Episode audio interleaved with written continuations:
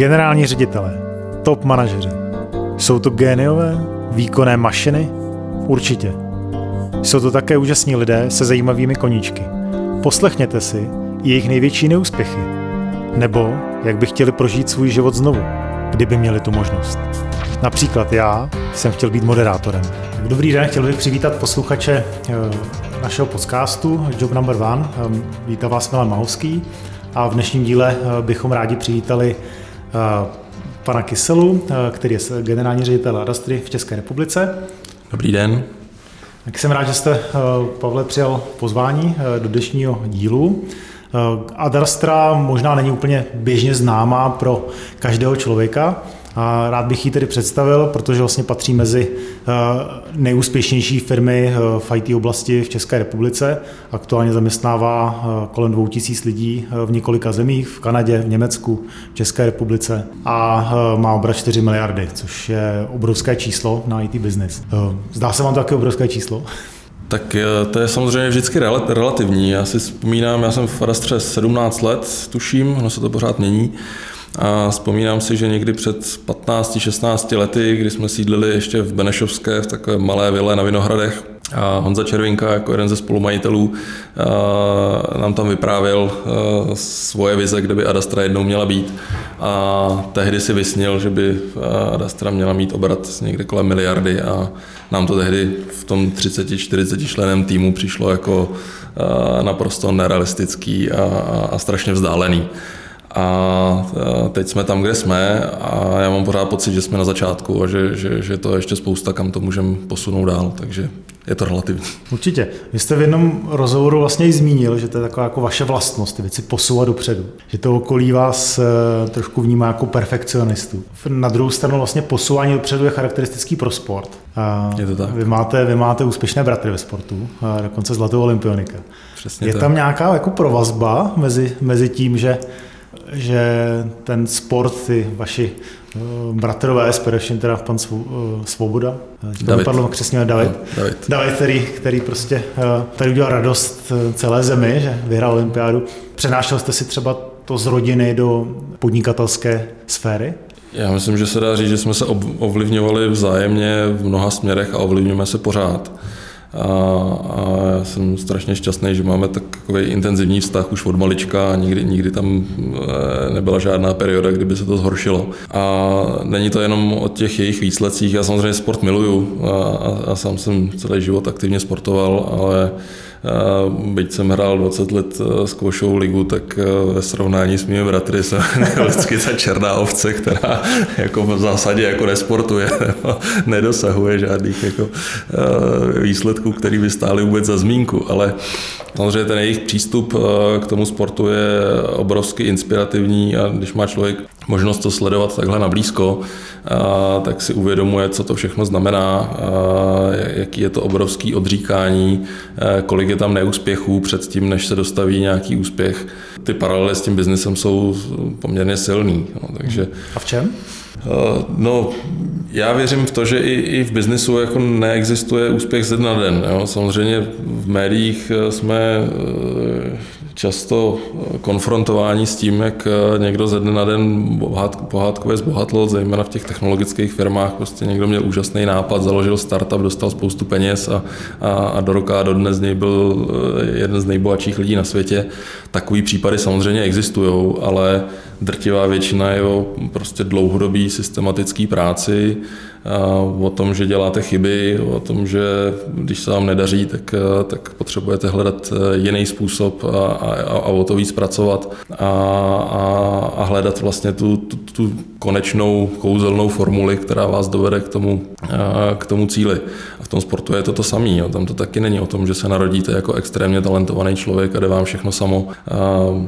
David, eh, než se mu podařilo vyhrát eh, v Londýně, tak, eh, tak byl na olympiádě v Pekingu, kam odjížděl s pevnou vírou, že, že chce vyhrát. Mimochodem, on ten svůj cíl a to zaměření na cíl, který mimochodem v tom biznesu je taky strašně důležitý. Jo. Můžete, nebo já věřím tomu, že potřebujete vědět, kam jdete a, a, a věřit tomu, že tam jste schopni dokráčet a, a pak, se vám to, pak se vám to může podařit.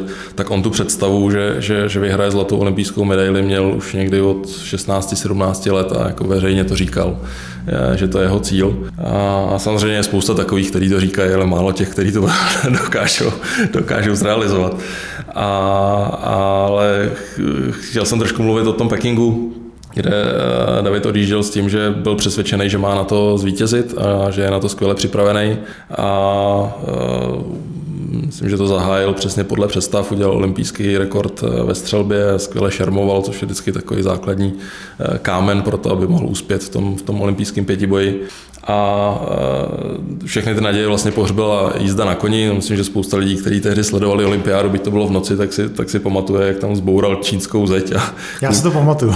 kůň se mu zranil a, a vlastně jako během vteřiny bylo 6-7 let intenzivní přípravy jako úplně v háji a e, mě vždycky fascinovalo, jak on byl vlastně jako zaměřený na cíl. Jo. A ta, těch 6-7 let přípravy to není o tom, e, jako když lidi chodí do práce prostě od 8 do 5 jo, a víkendy mají volno a pak si jedou na měsíc na dovolenou. A si pamatuju, když jsme měli silvestrovskou oslavu, e, tak David přišel v 8 hodin večer z tréninku a zdržel se 2-3 hodiny a pak šel spát, aby potom druhý den mohl jít zase na trénink. Jo. A, takže, takže to asi má trošku v rodině, ne? Jste taky jako bulldog, eh, že vlastně jdete za tím cílem.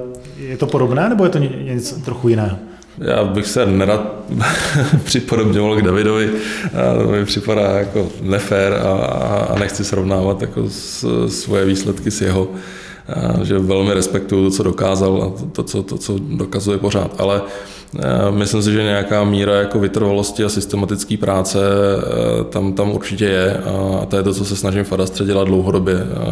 Je jedna z věcí, který si myslím, že se odchyluju od eh, většiny korporací a říkám to z titulu toho, že pořád se snažím přesvědčit sám sebe i, i naše zaměstnance, že nejsme korporaci. A tak já jsem vlastně eliminoval většinu krátkodobých cílů a, a, a většina mého managementu, no vlastně celý můj management má cíle dlouhodobí, protože věřím tomu, že to je ta, ta cesta, jak, jak, jak se posunout někam jakoby výrazně dál. Jo. A ne, nejsem zastánce kvartálního plánování, který je typický pro firmy, které jsou kotované na burze.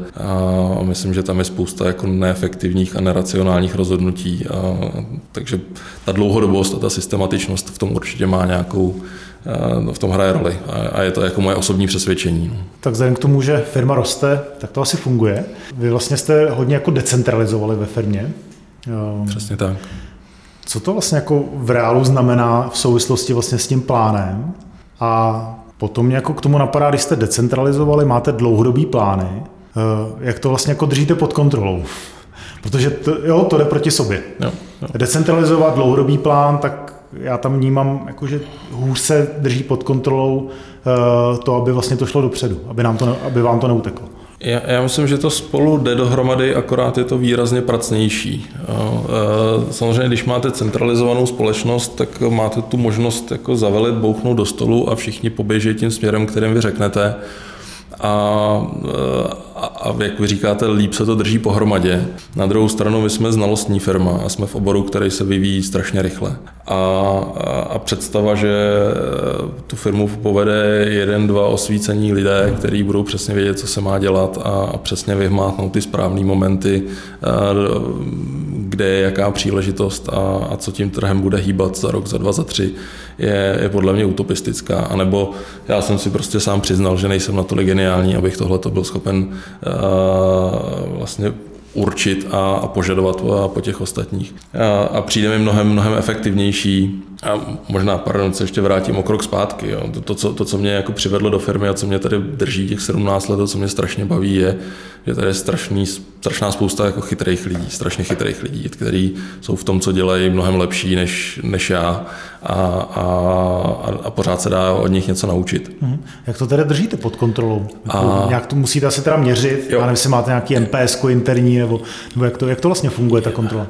Já se trošku vrátím k té decentralizaci a tím odpovím hmm. na tuhle tu otázku. Já, já jsem zastánce toho, že eh, pokud chcete do, docílit toho, že, že ta firma je schopná flexibilně reagovat na, na to, co se děje okolo, tak, tak musí být velmi blízko těm klientům a umožnit ty rozhodnutí, ty klíčové rozhodnutí dělat velmi blízko tomu, co se, co se děje venku, omezit prostě hlubokou rozhodovací strukturu a, a, a tu firmu maximálně zrychlit. Což v podstatě znamená, že ty rozhodovací pravomoci musíte posouvat co nejníž, mít uh, relativně plochou organizační strukturu a uh, samozřejmě spolu s těma pravomocma uh, posouvat i tu odpovědnost na, na, na nižší úrovni. A když bych to měl říct jako eh, obrazně, tak se snažím ve firmě vytvořit jako podnikatelský prostředí a prostředí, kde ty lidi se cítí jako spolupodnikateli a spolu, spoluvlastníky nějaké části. No a s tím souvisí ta decentralizace a pak ta těžká část na tom je ta, aby ty všechny části běžely zhruba stejným směrem, moc do sebe nenarážely, v ideálním případě se ještě pomáhali. No já se z toho beru, že eh, podnikatelské prostředí, že tady máte nějaký jako profit and loss, zodpovědnosti na, na, na těch divizních úrovních nebo možná trochu, trochu níže a e, měří se vlastně jako ty, ty výsledky těch jednotlivých já nevím, projektů nebo přesně, aby, přesně aby to, to fungovalo. Je. Přesně tak to je. Vlastně management jednotlivých divizí i, i, i ředitelé vlastně těch jednotlivých firm, které jsou součástí skupiny, kterou řídím, a, tak mají PL odpovědnost a, a, a jsou vlastně spolupodnikatelé a mým cílem je, aby jejich zájmy byly sladěny s mými zájmy a se zájmy vlastníků. A ve chvíli, kdy tohle se podaří, tak, tak vlastně se odemkne obrovská energie, obrovský potenciál, který té firmě je, protože ty lidi nemusí čekat na to, až jim někdo něco řekne, až jim někdo něco schválí, až někdo přijde s nějakou strategií, ale prostě uh, jsou dostatečně chytrý, motivovaný a, a, a zároveň uh, mají možnost eh, toho rozhodování na to, aby, aby to rozhodnutí dělali hned a, a zkoušeli věci. S tím samozřejmě souvisí i kultura toho, že eh, je možný selhat. To není, není úplně obvyklý. Bohužel jsem viděl eh, na našem trhu firmy, který, kde se změnil management a nastolil kulturu toho, že všechno musí být podle nich a, a, a chyby se neodpouští a vlastně během jednoho, dvou let eh, bylo, bylo patrný, že, eh, že ty lidi se natolik bojí, že ti, kteří chtějí něco dělat a něco někam rozvíjet a podnikat a, a zkoušet nové věci, tak z té firmy odešli a stal se z toho takový pomalu rezivějící stroj, který se čím dál tím víc zadrhával a je strašně těžký ho potom nakopnout. Takže eh, myslím, že ta, ta tolerance k tomu, že je možný selhat, byť člověk do toho vloží samozřejmě maximum, aby se to nestalo, je strašně důležitá součást toho úspěchu. Vy úplně mluvíte z duše. Já jsem asi rok chodil po firmě a vykřikoval jsem, chyby se mají oslavovat. a součástí vlastně každé prezentace, každého zaměstnance bylo prostě jako, že musí sdělit, co, eh, říct správně slušné slovo, zkazil, a e, bylo to jako povinností vlastně sdílet ty chyby. E, jo, právě proto vlastně, aby ty chyby se neopakovaly mm. A lidi se vlastně ponaučili z těch chyb, takže to je možná si podobná filozofie, jestli chápu správně. Do nějaké míry, já nejsem úplně zastánce toho, aby se jako oslavovaly chyby, ale, ale snažím, se, snažím se tady vytvořit kulturu, takovou, že není problém o nich mluvit a není problém pomenovávat ani když je dělám já, ani když je dělá někdo jiný a, a chci to slyšet od těch lidí a, a myslím si, že pokud jsou si všichni vědomí, že to můžou nahlas říkat a ne, nepřijde jim to divný, tak je jenom krůček k tomu, aby se to řešilo, aby se to nějakým způsobem reflektovalo. Podle mě největší problém je, když se o tom nemluví a když se všichni snaží malovat věci na růžovo a, a tvářit se, že je všechno skvělý, to, to, to potom v té firmě začne něco smrdět. No. No, tohle asi je docela těžký to dlouhodobě udržet, protože ty korporace to většinou neudržely, co, co vnímám vlastně z trhu že většinou se ty chyby zametají pod koberec. Co, co je ten hlavní jakoby, uh, trigger toho, že to, jak ta firma roste a roste, že jo, a lidi se bojí, přirozeně se bojí, že jo, vlastně hmm. ty chyby říkat nahlas, protože se bojí třeba, že budou propuštěný, nebo že přijdou o prémie, jo. Jak tohle to vlastně jako děláte, protože mně to připadá skoro až jako nemožný takovouhle firmní kulturu udržet eh, ve, firma, ve firmě, která už má skoro tisíc lidí tady v České republice. Že? Je to, je to těžký, ale eh, Mně v tom hrozně pomáhá to, že ta firma je pořád plná lidí, kteří tady jsou 10, 15 a víc let. A, a pamatuju doby, kdy jsme byli ten malý tým, kdy jsme se všichni znali a, a, a kdy ta kultura tam byla opravdu jakoby intenzivně patrná.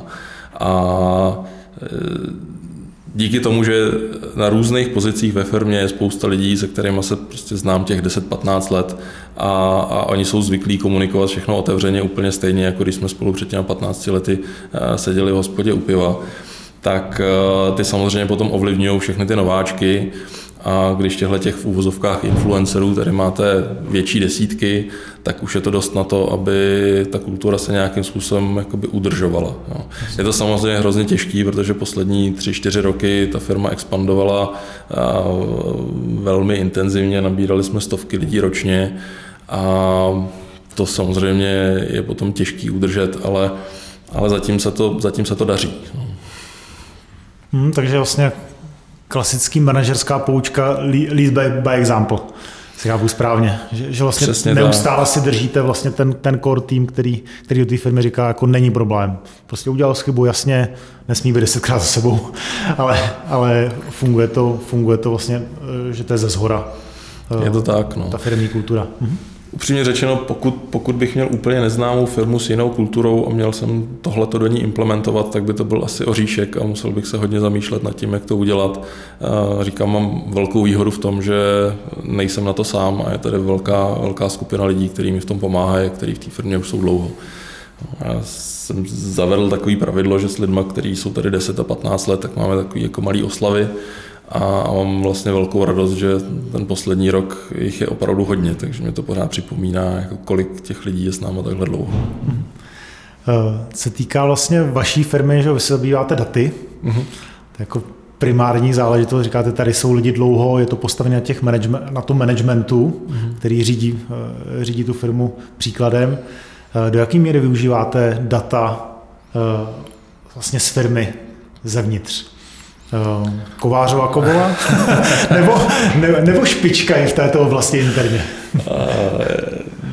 No, já, já doufám, že nejsme úplně kovářová kobila, i když je pravda, že eh, zhruba pět let zpátky, krátce po tom, co jsem přebíral, eh, přebíral firmu v roli generálního ředitele, tak jsem tady inicioval vlastně interní projekt vlastně přebudování naší datové základny pro celou skupinu kdy jsem byl na začátku jediný a od některých jsem dostal trošku vynadáno, že vrtám do věcí, které tady jsou dlouho a fungují.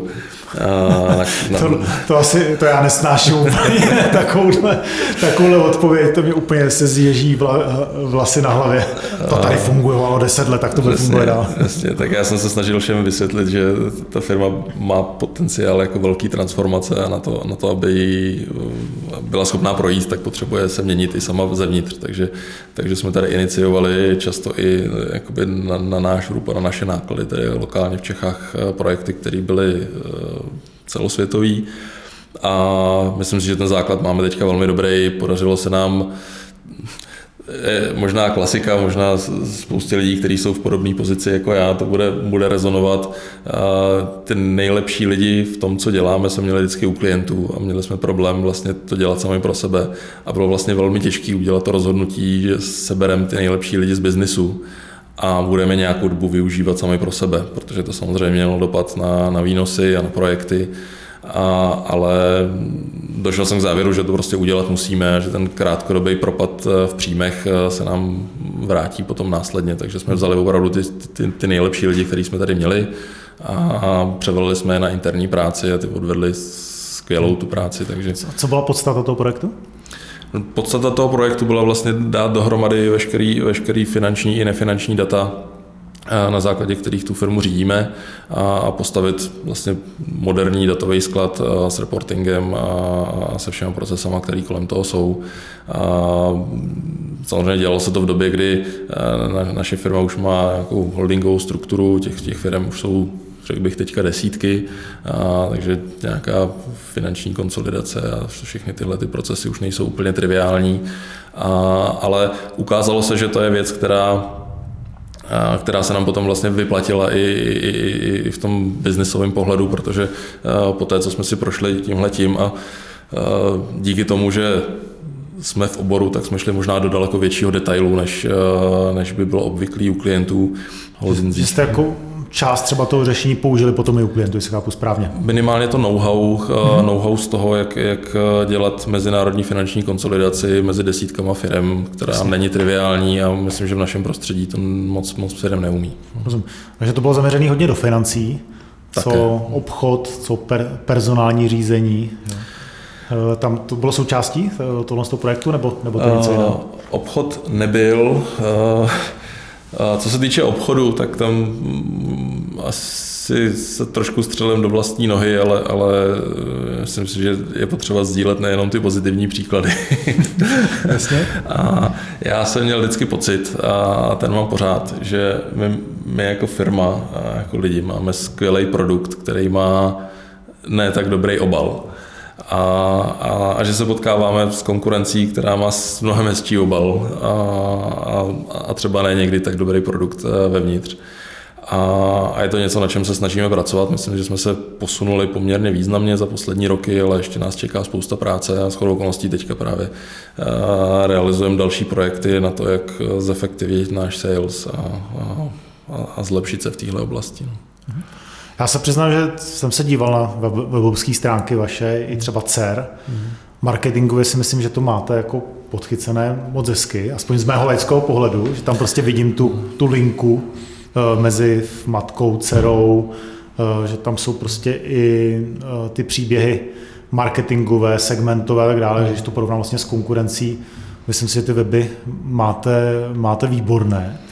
Uh, protože jsem se i ale... inspiroval, když jsem dělal nějakou analýzu, analýzu vlastně, jak stavět uh, svůj vlastní web. uh, protože prostě tu firmu Soboru znám, takže myslím si, že uh, jste hodně kritický, ale tak ono to asi k úspěchu patří, uh, být k sobě kritický tak všechno může být vždycky lepší, jo. já, já, jsem samozřejmě moc rád, kde jsme, já jsem, jsem hrdý na všechny kolegy, jak, jak se nám poslední roky dařilo, i v podstatě, jak se nám dařilo projít, nebo podařilo projít tím letošním rokem, který byl extrémně náročný. A, ale to neznamená, že to nemůže být lepší, že? takže pořád posouváme ty hranice, vždycky jsme to dělali. Já myslím, že k tomu ideálu se asi nikdy nepřiblížíme nebo ho nedosáhneme, ale, ale snažíme se k němu přibližovat. No, tak takže... on hlavně neustále utíká. Že? Přesně tak. No, přesně tak. Posuneme se do té lepší úrovně a ta konkurence zase no. dojede a zase, zase ta, ta mrkvička je furt, no. furt před náma. No. Já se možná zeptám vlastně, co se týká uh, těch, těch interních projektů. Uh, moje hobby je personalistika. Uh-huh. Celý život se tím, se tím zabývám. Uh, mě by zajímal vlastně jako váš pohled na věc, protože já tady vidím tak jako zajímavou paralelu. V obchodě obchodníci jsou velmi často hodně daleko, protože prostě celý, všichni generální ředitelé se snaží vlastně zlepšovat obchod. Mm-hmm. Akvizice bylo jedno téma, pak account management, customer service, že? za ty leta se vlastně to posouvalo víc do, to, do té péče o zákazníka. Mm-hmm. V personalistice já osobně vnímám to, že ten potenciální zaměstnanec je tak jako před těma 30 rokama ten zákazník, jo? že ho jenom jako hantujeme toho potenciálního zaměstnance a že se vlastně jako nestaráme o ty potenciální budoucí zaměstnance. Jo? To znamená, že nebude se ten CRM systém těch kandidátů, ta databáze, mm-hmm. nekomunikuje se s nima, toto je skupina lidí, kteří by mohli být naši zaměstnanci dlouhodobě. Eh, ne, nemám je prostě v databázi, abych s nimi nějakým způsobem komunikoval, dělal, dělal nějaké aktivity, abych zvýšil jejich budoucí afinitu vlastně k mojí firmě. Je to jenom jako vystavím inzerát a kdo se mi přihlásí, s tím pracuji. Připadá vám to tak jako nesmyslný jako mě, nebo, nebo to vnímáte jinak? Tak já doufám, že zrovna v téhle oblasti jsme se posunuli za poslední dva, tři roky. Eh, určitě to tak bývalo, ale teď se mnohem intenzivněji snažíme pracovat s vysokými školami a mít tam vlastní programy. Dokonce v Bulharsku, kde, kde máme naše Nearshoreový centrum, tak tam máme celý, celý vlastně vysokoškolský učební plán, to znamená ty, nebo studijní plán. Jasně. A ty studenti se učí přesně to, co my potom potřebujeme a, a vybíráme ty nejlepší, který potom pracují u nás. Jo, to, tak tím způsobem vlastně akvírujete, jo? Ano. Získáváte vlastně ty kontakty. Uh-huh. Ještě se posunu trochu dál vlastně do, do vašeho biznesu. Eh, vy vlastně využíváte data, stavíte data warehousey, nějaký, nějaký BI, reporting, big data, pak se pracuje vlastně skrz z těch data, jak se chovají vlastně ty, ty jednotliví uh, potenciální zákazníci nebo stávající zákazníci. Um, jak byste třeba takovouhle věc dokázal, nebo přístup, dokázal vlastně použít v personálním řízení třeba větších firm? Uh, mluvil jste třeba o nějaký uh, rekonciliaci finančních, finančních informací, manažerský reporting mm. Uh, dá se třeba aplikovat tyto principy do, do personalistiky? Určitě dá. Je tam vždycky to otázka jakoby dostatečně širokého vzorku dat, když to tak řeknu. Četl jsem docela zajímavou case study z Google, kde se snažili objektivizovat náborový proces, protože zjistili, že samozřejmě v závislosti na tom, kdo dělá interview, tak se výrazně liší hodnocení kandidátů. A samozřejmě, protože to je americká firma, tak e, nějakým způsobem naráželi i na to, že, že občas čelili nějakým stížnostem, že nebylo se všemi nakládáno úplně stejně a rovno, rovnostářsky. A, a vlastně snažili se zapojit umělou inteligenci právě do výběru a snažili se standardizovat eh, celý ten výběrový proces a podle té historie, kterou jsem četl, byli poměrně úspěšní, že byli skutečně schopni to výrazně zobjektivizovat, ale zároveň jakoby zjednodušit a celý ten proces jakoby zlevnit a, a těm kandidátům dát, dát pocit, že mají naprosto srovnatelné šance eh, se všemi ostatníma, je tam eliminovaný, řekněme, ten subjektivní hmm. Eh, dojem a, a nálada, nálada toho, kdo dělá pohovor. Protože ono to trošku souvisí, pardon, jestli můžu maličko odbočit, eh, to souvisí jako s celou digitalizací a, a s přesvědčením, nebo vlastně se způsobem fungování dnešního světa, který je většinou postavený na tom, že je ovládaný, řekněme, expertním rozhodováním, ať už to jsou ty nejlépe placený nebo nejsilnější lidi, kteří mají nějakou, nějakou historii v tom, co dělají a na základě svého pocitu dělají rozhodnutí a, a máme pocit, že to je to nejlepší, co může být a občas k tomu využijou nějaký, nějaký data.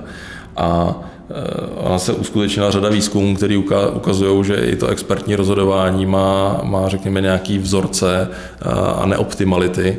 A jeden, jeden z příkladů, který mě velmi zaujal, byl eh, výzkum, který probíhal v Americe u, u soudů a sledovali závislost toho, nakolik, jaká je šance, že dostanete, že dostanete kauci, možnost odejít na kauci na různých parametrech a, a zjistili, že je tam poměrně silná závislost na úrovni cukru v krvi eh, toho, toho soudce. To znamená, pokud eh, jste se dostal k soudu eh, před obědem a nebo před koncem pracovní doby, tak vaše šance odejít na kauci byla poměrně nízká, zatímco po obědě a brzo ráno byla jako vyšší. A, a z toho se jasně ukazuje, že i instituce, které by měly být objektivní a, a, a, a zkušený a, a, a tak dál, tak rozhodují občas jako na základě vlivů, který by tam být neměly. A, a, a samozřejmě spekuluje se o tom, že, že do budoucna ten, ten způsob, eh, jak eh, z toho se posunout někam dál, je, je právě daleko víc používat nějaký objektivní vyhodnocování dat a ne, nejenom expertní rozhodování. Mhm. Jako za mě to je jeden z klíčových eh, principů, který třeba v mém, v mém biznesu funguje. Eh, ke každému seniorovi, když dospěje, nebo ke každému člověku, když dospěje do nějaké seniority a pohlíží se někde dále, mu dát juniora, eh, juniora jakoby asistenta v vozovkách, jo, nebo, nebo nějaké juniorštější roli a vytvořit vlastně dvojice. Je to, je to něco, co popisujete, nebo, nebo to funguje jinak? U nás to jsou spíš týmy. týmy. Máme tady strašně šikovný kolegy, kteří jsou schopní kolem sebe postavit třeba pěti, deseti člený tým a, a během roku ho dostat na, na velmi seniorní úroveň, no, během jednoho, dvou let. Jo, dokonce, jo, že prostě je z něj opravdu reálný tým lídr a vy víte, hmm. že máte manažerské schopnosti a, hmm. a dáváte mu tam ty juniory a, a posouvají nahoru. No, ono jinak by to ani matematicky moc nevycházelo, pokud tu firmu e, zvětšujete tím tempem, kterým jsme jim zvětšovali, tak, e, tak e, vlastně takhle byste jí byl schopný No, čistě teoreticky zdvojnásobit jednou za, za dva, tři roky, ale, ale ono to tak úplně nefunguje. Že? Jasně, někdo jasně. občas odejde, někdo ne, nenaplní ty očekávání a tak, takže no. pak by to efektivně trvalo mnohem díl. Má, že jeden z principů je, aby firma neměla velkou fluktuaci, růst, aby dávala ty příležitost eh, těm lidem, což se nedaří asi úplně každé, každé firmě. Eh, vy jste ještě zmínil v jednom rozhovoru, že vlastně uspůsobujete pozici lidem, nikoliv, eh, nikoliv obráceně, což je standard, že, že vlastně mám pozici a na to uspůsobuju tu lidi. Funguje to stále u vás? Jo, to, to je moje moto, kterého se snažím držet a vždycky se mi velmi vyplácelo. Samozřejmě já se na to dívám ze své pozice, kdy eh, pokud na trhu narazím na člověka, který, který věřím, že má potenciál, že je lidsky skvělej a profesně skvělej a, a jenom potřebuje tu správnou příležitost, aby rozkvet, a, tak, tak se snažím dívat na to, jak mu tu příležitost vytvořit, spíš než na to, jestli zrovna máme otevřenou nějakou pozici, do které bych ho e, nějakým způsobem narouboval. Takže já tohle se držím a mám tady x příkladů z posledních let, kdy se tohle skvěle podařilo a ty lidi jsou mi jednak vděční, že dostali tu příležitost a, a Obecně zase se vracím k tomu principu, který jsem popisoval na začátku. Když těm lidem dáte volnost a prostor a, tak, a, a mají ten potenciál, tak, tak jsou schopni ho potom naplňovat daleko líp, než když jim vyhradíte ohrádku a, a, a, a snažíte, se, snažíte se je tam držet. No. To znamená, že když vytvoříte pozici, já si pod tím představím, že musíte udělat nějakou reorganizaci nebo nějakou jako změnu další struktury, nebo, nebo se mýlim? To tak úplně není, spíš jako přidáváme do šířky, že když se podíváme na tu firmu, kde byla před třeba pěti, sedmi lety, kdy jsem ji přebíral, tak se zaměřovala na jednu konkrétní věc, což byly datové sklady a business intelligence, měla nějakou strukturu, a nějaký projekty, nějaký zákazníky.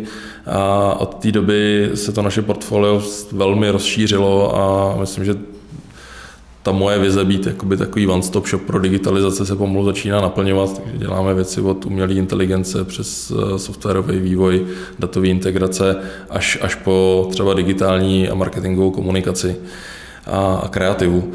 A, a tohle to se vlastně dělo díky tomu a i řada akvizic, který jsme, který jsme udělali eh, v těch posledních čtyřech letech, eh, byla motivovaná primárně tím, že jsme našli lidi, kteří nám přišli skvělí a který bychom chtěli mít eh, v rámci Adastry a někdy s něho přišla i celá firma. Ale já myslím, že tohle to není jako nic nového. Řada, řada investorů eh, taky, taky eh, říká nebo drží se, drží se pravidla, že eh, víc než ta firma, ten fundament je, zajímá ty lidi, je zajímají ti lidi, kteří to, který to budují a kteří zatím stojí.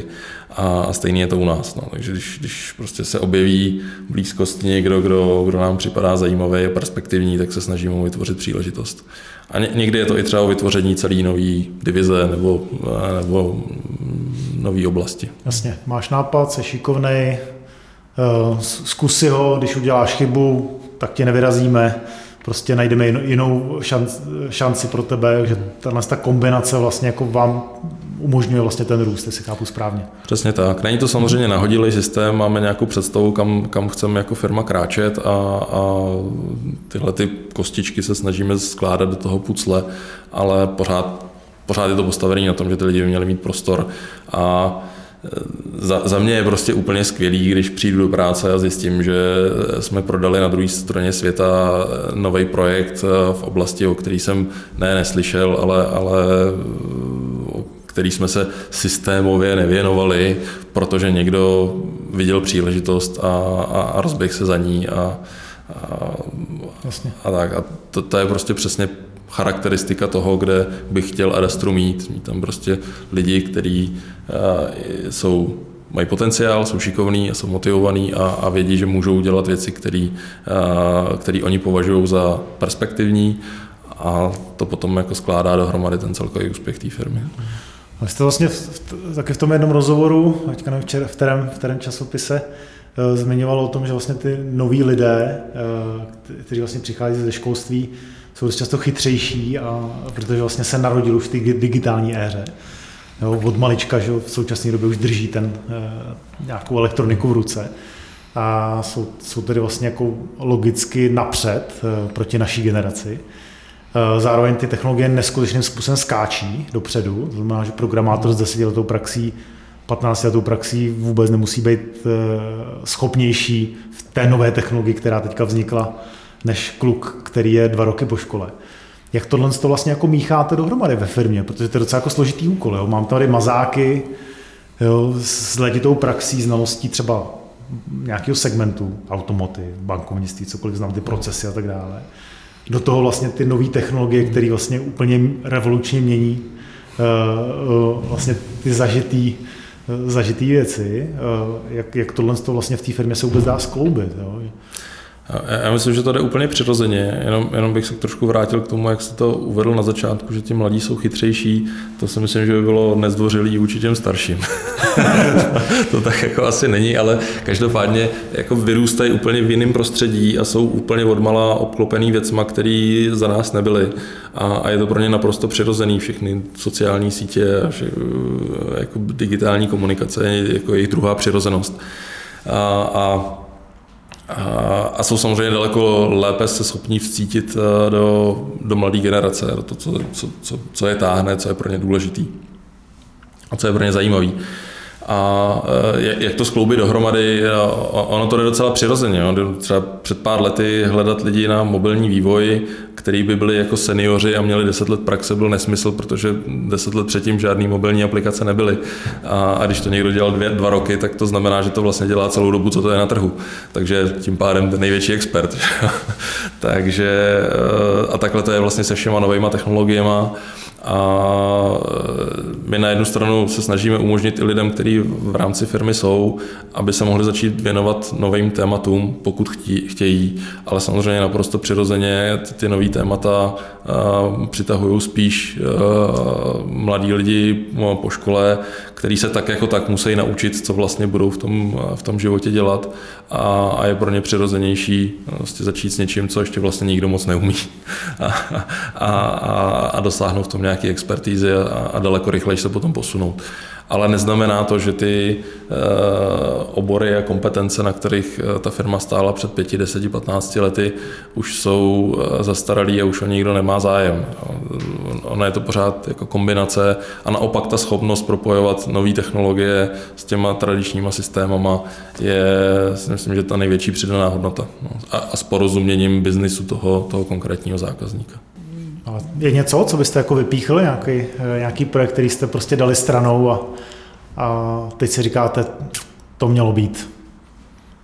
To bych úplně neřekl. Určitě, určitě jako v historii jako nej, největší v úvozovkách takový firmní fuck up, eh, který jsem byl částečně, eh, který jsem se částečně účastnil, tak byla, tak byla reakce firmy v roce 2009 na, na, na krizi, vlastně tu předchozí finanční. A protože do té doby firma stabilně rostla 30% ročně a všechno bylo zalitý sluncem, pořád se nabírali lidi a tak dál. A já jsem v té době byl obchodní ředitel a, a, a někdy v létě 2009, kdy se tady ještě nemluvilo moc o finanční krizi, nebo nikdo o tom netušil, tak, tak už jsme viděli, že, že potenciálně zakázky nerostou a zůstávají někde tak jako stagnovat a komunikovali jsme to v rámci managementu, že takhle to asi bude. Byl jsem přehlasován, byl, řekli mi, že jsem zbytečně konzervativní, že to tak vždycky bylo a vždycky to rostlo, takže to vždycky takže to poroste takhle dál, takže se dál vesele nabíralo a celá ta firma jela, jela vlastně stejně jako v době konjunktury a pak, pak nás čekalo jako velmi krušního půl roku, kdy se ty nůžky mezi nákladama, které u nás jsou 80% nákladů mzdy, a, a výnosama se nám jako výrazně e, rozevřely a museli jsme dělat spoustu nepopulárních opatření a, a, a snižovat mzdy a, a, a bylo to prostě velmi jako nepříjemný období a myslím si, že jsme si to mohli ušetřit, kdyby jsme to byli schopni vyhodnotit dřív a zareagovat jakoby rychleji.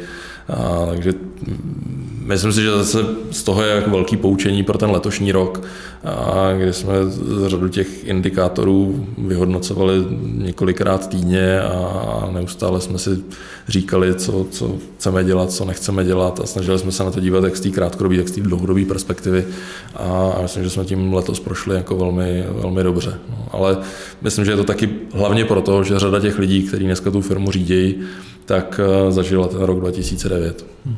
A myslím, že ten letošní rok je trochu jiný, nebo aspoň můj, úhel pohledu speciálně jako v IT, protože krize vlastně schazuje ten biznis dolů.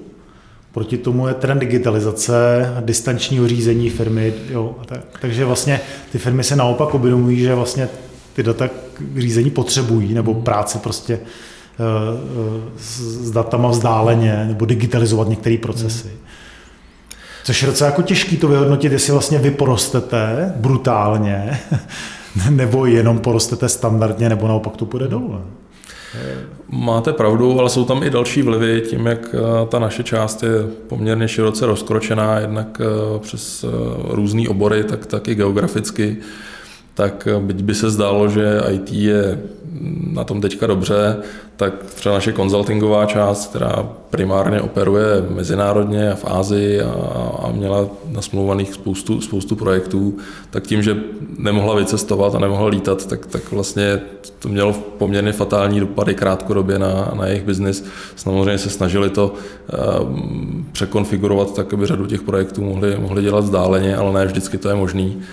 Na druhou stranu třeba část eh, umělé inteligence, která má velmi silný portfolio klientů v Silicon Valley a mezi startupy, tak eh, ta, ta naopak byla situace, kdy jeden den startup řekl, je to všechno skvělý, eh, máme funding a, potřebujeme další tým a o dva dny později řekl, funding nemáme, krachujeme, končíme a, a žádná práce nebude. A, takže tam bylo spousta změn, které přicházely jako ze dne na den, na, na, na který jsme museli nějakým způsobem reagovat. A oproti tomu samozřejmě stojí uh, ty velcí korporátní klienti, uh, kde naopak uh, spíš teď čekáme, že jim pomalu začíná docházet, co se děje a začínají plánovat ty další roky a, a možná z toho pohledu ten příští rok bude tam mnohem dynamičtější, než byl ten letošní, protože letos ještě jeli v nějakým, nějakou setrvačností. No. No, ale příští rok teda myslíte, že to půjde jako do 8, 2, 9, 10 dolů, anebo naopak jako nakopnout tu digitalizaci nahoru? Protože vlastně jako zjistí, že je to nutné. Já jsem na tohle téma teď mluvil nedávno na našem interním setkání, kde, kde jsem zmiňoval, že ekonomové museli vymyslet nový písmeno na, na, na, na tvar zotavení krize. Vymysleli písmeno K, který má symbolizovat to, že některé obory vlastně mají problémy a, a jsou v útlumu, a naopak některé obory rostou mnohem rychleji než dřív. A já myslím, že i to IT se nedá jakoby paušalizovat, že eh, celý IT půjde, půjde nahoru nebo dolů. A já myslím, že tam budou přesně oblasti, které eh, budou mnohem žádanější, než byly předtím a, a naopak budou oblasti, které nebudou tak, tak kritický. A, a je možný, že ten, ta pozornost a i ty investice se budou zaměřovat trošku jiným směrem a očekávám, že to bude prostě výrazně dynamičtější a ta naše strategie je eh, prostě nečekat, ne, neočekávat, že to, co jsme dělali doteď, bude fungovat i dál, mít oči otevřený a prostě být schopný flexibilně reagovat na to, co ten trh bude potřebovat. Prostě to bude, bude jinak, jako v tom, jako v tom, jinak. jako v tom sportu, prostě ten, ten kuň se splaší a, a je, to, je to všechno, všechno jinak. V tom sportu máte aspoň výhodu, že, že ve většině případů se soutěží podle stejných pravidel jako delší dobu a ty disciplíny se moc nemění. No. Tady u nás se mění disciplíny i pravidla. Jasně, ale tak politika je taky všade, že jo?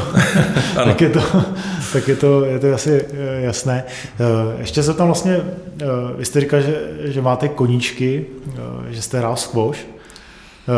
Co je teďka takový ten váš jako největší koníček? Co vás nejvíc baví? Posledních deset let je to golf, který jsem tak nějak, dlouho jsem se mu bránil, vždycky jsem se na golf díval jako na sport pro starý, říkal jsem si, že dokud, dokud můžu, tak budu dělat něco, u čeho se spotím. A, a pak mě k tomu částečně přivedl, přivedla i práce, se tam přece jenom dalo skloubit obchod a setkávání se s našimi obchodními partnery s golfem. A mám to hrozně rád a když, když mám možnost hrát golf s lidmi, který mám rád a který jsou inspirativní, tak je to, tak je to pro mě vždycky strašně příjemně strávený čas a, a je to super kompenzace mm, k práci. A na golfu, když se na to nesoustředíte, tak to je lepší tam nechodit, takže, takže já to opravdu beru jako, jako nějakou kompenzaci a, a odpočinek jako vůči tomu každodennímu stresu. Jo, a jste, jste generální ředitel taky doma? Ne, ne, ne, vůbec. Nejste. Tak já přemýšlím, já začnu dělat takový hlasování, který generál doma není generálem, ale je pod pantoflák. Tak... Takhle bych to úplně neřekl, ale, ale... To říkají všichni. No. Teď se nepřiznáte. Je to těžký přiznávat, jasný. Jo. jo, ale myslím si, že zatím, zatím žádný generál nám, nám neřekl, že to doma šéfuje. Že? Eh, co, co Jožo, jak to náš zvukař tady, to, potvrzuje moji domněnku tady, že, eh, že zatím, zatím žádný generál není jako jasný generálem i doma. Eh, tak to je docela jako, jako zajímavá sonda do, do českých generálních ředitelů. Uvidíme, jestli se u někoho dopracujeme, že řekne, že to doma šéfuje úplně na tvrdo. A teda takhle, když o tom mluvíme, tak mám pocit, že nejsem generál ani v té firmě. Jo. a, a, a vlastně jako cíleně. Já, já jsem nikdy nebyl jako direktivní eh, šéf, nebo si to aspoň nemyslím. A já se snažím spíš vytvářet prostředí pro to, aby ty lidi okolo mohli fungovat a, a mohli se realizovat, než, než abych je nějak jako tvrdě směřoval nějakým, nějakým cílem. A to chápu tak, že Moje role je vytvořit to prostředí a dosadit tam lidi, kteří budou ty správní a budou spolu kompatibilní. A pak mám pocit, že většinu svého času dělám nějakého facilitátora eh, mezi nimi, tak aby, aby prostě byli schopni spolu fungovat dobře a efektivně a, a nebyli tady nějaký ten ze zbytečný. A když se na to podívám jako do budoucna, jak by takový generální ředitel mohl vypadat, protože většina generálních ředitelů mají background finanční ředitel, obchodní ředitel, případně někde ve výrobě výrobní ředitel. Těch ex-IT ředitelů, kteří jsou generálové, eh, moc, moc není. Eh, váš vlastně background je, že jste vlastně byl ITák, pak jste se posunul do obchodu. Přesně tak. Teďka jste vlastně na té na top roli. Myslíte, že vlastně takovýchhle příběhů se začne objevovat víc, že vlastně lidé s IT vzděláním budou generální ředitelé, nebo, nebo kam si myslíte, že to bude směřovat, tenhle ten poměr? Protože já, když se podívám na ten, na ten reálný život, tak se tak jako podívám a myslím si, že mm, běžná firma, nevýrobní, půlka finanční ředitele, půlka obchodní ředitele, eh, výrobní firma, tam, tam je to special, speciálně v České republice, kde máme hodně jako čistě výrobních závodů, bez toho marketingu, obchodu a tak dále, že tam se dostávají spíš ty Eh, na ty role těch generálů, to jsou spíš plant manažeři, mm-hmm. kteří mají jenom výsek. Uh, tak eh, jak, jak to vnímáte, že bys to mohl jako posouvat dál? Těch ajťák, bude víc ajťáků generálů? Nebo, nebo Já bych bude? se tomu nedivil. Nemyslím si, že to bude jako drtivá převaha, ale, ale myslím si, že to IT hraje čím dál tím větší roli v, v stále větším počtu oborů nebo, mm, a, a, a v mnoha případech je to jako zásadní a transformační role pro, pro ty jednotlivé biznesy. A tam, kde si to uvědomí, tak eh, bych se nedivil tomu, kdyby eh, do těch top rolí eh, se prosazovali i lidi s tím IT backgroundem.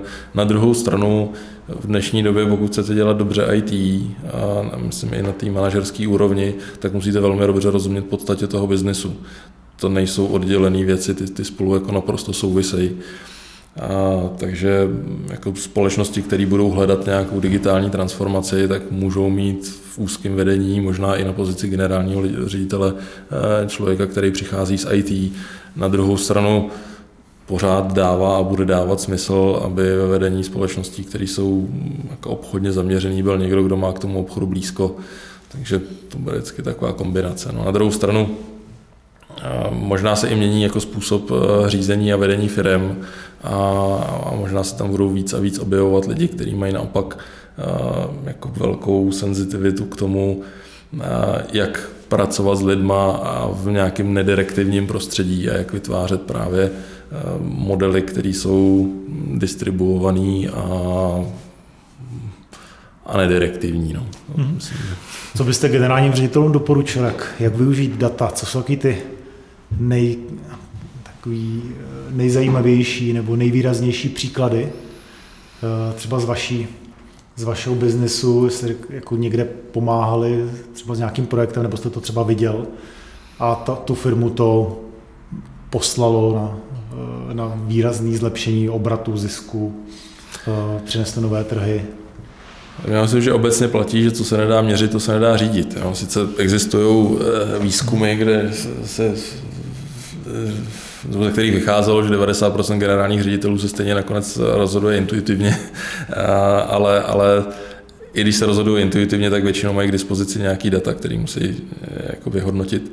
A ty výzkumy, které jsem zmiňoval, ukazují, že i to expertní rozhodování má své limity a, a, a čím dál tím víc jakoby, úspěšných společností eh, jde tou cestou eh, využívání dat a teď je vlastně jakoby další krok, eh, kdy člověk je schopný zpracovat nějaký omezený množství dat, a, ale, ale těch dat je čím dál tím víc a ten svět je čím dál tím komplexnější, takže nastupují eh, algoritmy umělé inteligence, které jsou schopné v určitých úlohách být výrazně efektivnější než lidi.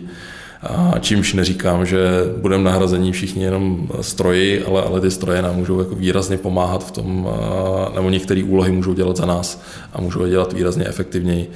A, takže já, jsem přesvědčený, že jakoby digitalizace a rozhodování na základě dat je, je budoucnost a ta se propíše prostě do všech oborů a do všech, do všech rozhodovacích procesů. Bude to jenom nějakou dobu trvat.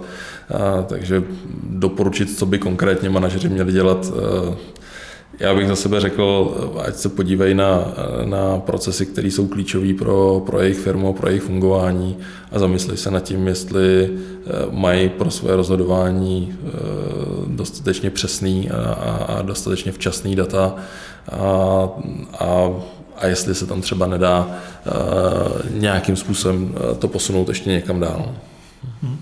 A byly třeba nějaký zákazníci, kde na základě vašeho projektu eh, se zásadně způsobem změnilo třeba podnikání, že úplně výrazně změnili důraz takový, který měl v důsledku třeba zvednutí marže o 5%, 10% nebo obratu?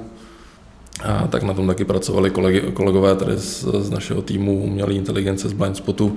A ten byl v Americe, tuším, že v Los Angeles, a nevím, doufám, že se nepletu, a tak dělali projekt pro místní policii a, a vlastně jakoby z dlouhodobých dat zjišťovali, kde jsou nejčastější výskyty jakoby kriminality a jakýho typu a jestli je to závislý na tom, že zrovna je někdy nějaký fotbalový zápas nebo je svátek nebo, nebo něco podobného.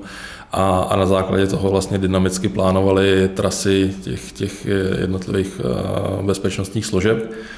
A, a využívali tam i teorii her, tak aby to nebylo vlastně predikovatelné, aby ty, řekněme, kriminálníci si nemohli jednoduše vysledovat, kde, kde se zrovna policisti pohybují a, a naopak to v nich vzbuzovalo pocit, že jsou vlastně všude, nebo minimálně tam, kde jako zrovna by chtěli páchat nějaký, nějaký kriminální činy. A mělo to jako velký úspěch, jednak se výrazně zvýšila efektivita, že tam se počítá vlastně efektivita, kolik máte lidí, řekněme, v terénu a jak, jakou oblast jsou schopni pokrýt, nebo jakou, jaký to má vliv na, na, na celkovou úroveň kriminality. Ale paradoxně to vlastně daleko víc angažovalo i ty policajti, protože oni to měli jako, jako hru. Oni měli vlastně tablet, který jim ukazoval, co kdy, kde mají, eh, kam mají jít a, a, a co tam mají dělat. A, a, a vlastně ta relativně nudná a rutinní služba, kterou měli předtím, tak se, tak se pro ně stala jako zábavnější. Kdy to bude mít v Čechách? Já myslím, že je daleko pravděpodobnější, že tenhle ten systém nasadíme někde v zahraničí než v Čechách. Zatím. No, protože já když vidím někdy ty policajty na takových zvláštních místech, jak se družně baví s zvláštními lidmi, eh, tak to chci mít v Čechách hned teď. Já myslím, že nějaký, nějaký diskuse byly, a, a, a, ale jak říkám, jako v mnohem pokročilejším stádiu jsou teďka v zahraničí než, než v Čechách. Okay. Tak jestli znáte policejního prezidenta, eh, tak ho pozvem do podcastu a zeptáme se na to. Co vy na to? Zkusíme to? Můžeme to zkusit. No. Samozřejmě jako z pohledu občana bych byl rád, kdyby, kdyby i naše policie byla, byla v tomhle pokročilejší. No, zcela jednoznačně.